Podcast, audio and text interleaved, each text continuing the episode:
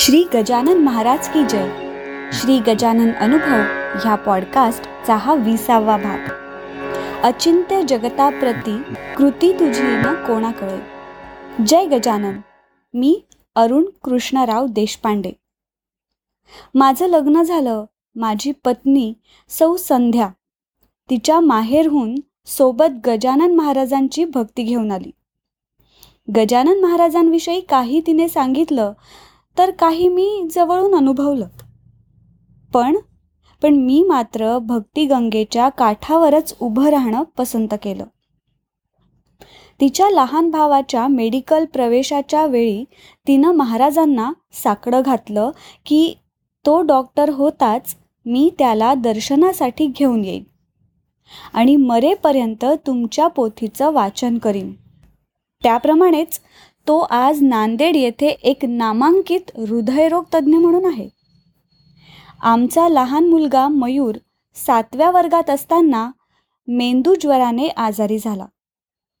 चार पाच डॉक्टर सतत प्रयत्न करीत होते पण काही केल्या ताप काही उतरत नव्हता. मी घाबरलो. पण हिने? पण हिने धीर सोडला नाही. महाराजांच्या फोटोला पाहून ती बोलली देवा माझा दिवा वाचव. तो बरा होताच त्याला घेऊन मी तुझ्या दरबारात दिवा लावीन.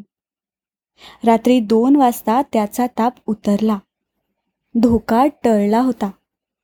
रात्री दोन पर्यंत ती अखंड नामस्मरण करीत होती.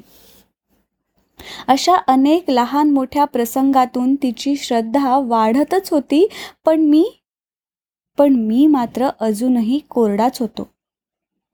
इसवी सन एकोणीसशे पंचेचाळीसची गोष्ट.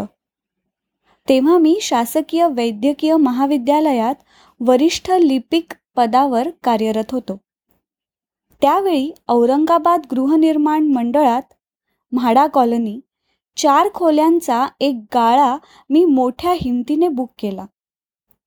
पण काम सुरू होताच काही अंतर्गत वादामुळे त्यावर न्यायालयाची स्थगिती आली.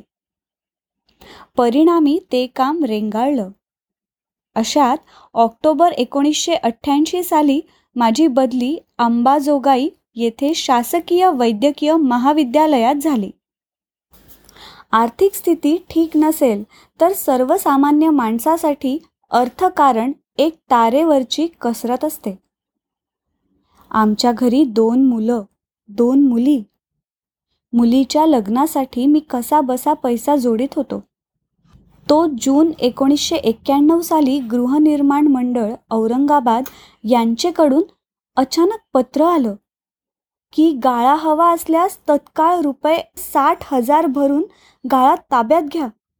त्या काळात माझा भावठाणकर म्हणून एक मित्र माझ्या पाठीशी उभा राहिला.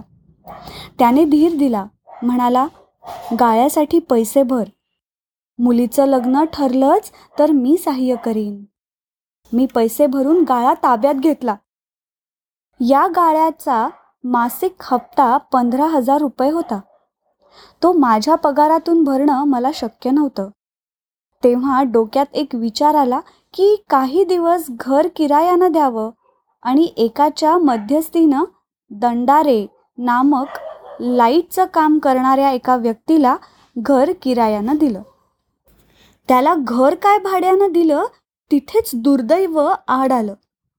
त्याने दोन तीन महिने किराया दिला पण नंतर पैसे देणं तर बंदच केलं. उलटा तो गाळा स्वतःच्या नावावर करून घेण्याचा प्रयत्न सुरू केला.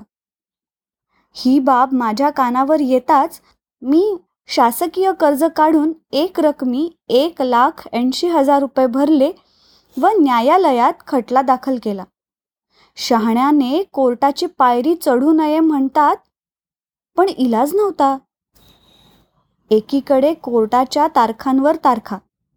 त्याच काळात म्हणजे पाच फेब्रुवारी एकोणीसशे ब्याण्णव ला मोठ्या मुलीचं लग्न. त्यासाठी कर्ज घराचा हप्ता त्यातच मातोश्रीला झालेला जीवघेणा कर्करोग.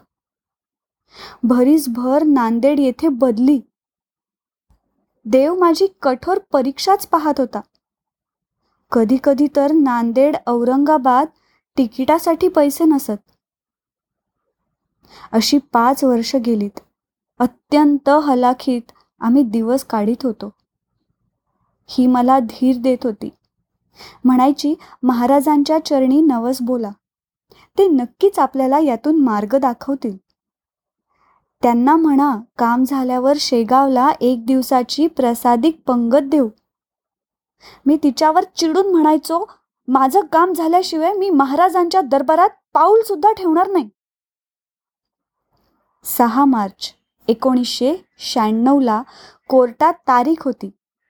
म्हणून मी औरंगाबादला जाऊन आलो. पण घर मिळण्याचं काहीच चिन्ह नव्हतं. मी मी हताश झालो.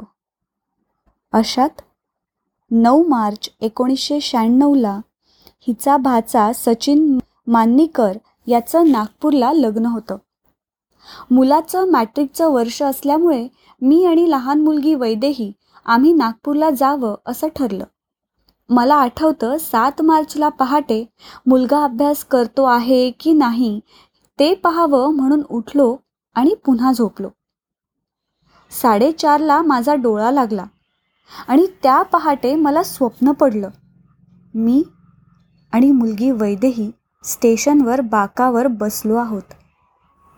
पांढऱ्या शुभ्र वेशातील गजानन महाराजांसारखे दिसणारे एक गृहस्थ काठी टेकत माझ्याकडे आले आणि मला विचारलं कुठे निघालेत? म्हटलं नागपूरला. अच्छा विदर्भातच जाता आहात. एक काम करा शेगावला जाऊन महाराजांचं दर्शन घ्या. मी त्यांना माझा निर्धार सांगणार त्यापूर्वीच ते म्हणाले तुझं काम तर झालं आहे. जा जा शेगावला जा. मला लगेच जाग आली. मी लगेच घरच्यांना जागं केलं आणि शेगावला जाण्याचा निर्णय जाहीर केला. पत्नी म्हणाली तुम्ही ठीक आहात ना? कालच औरंगाबादहून आलात आज हे काय? पण माझा निर्धार पक्का होता. सात मार्च शहाण्णवला रात्री नांदेडहून निघून आठ मार्च आम्ही शेगावला पोचलो दर्शन घेऊन कार्यालयात गेलो.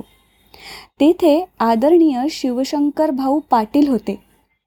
त्यांना सर्व हकीकत कथन केली आणि पंगत वाढण्याचा खर्च विचारला. तो खर्च दहा हजार रुपये होता. पण तेव्हा माझ्याजवळ सहाच हजार रुपये होते.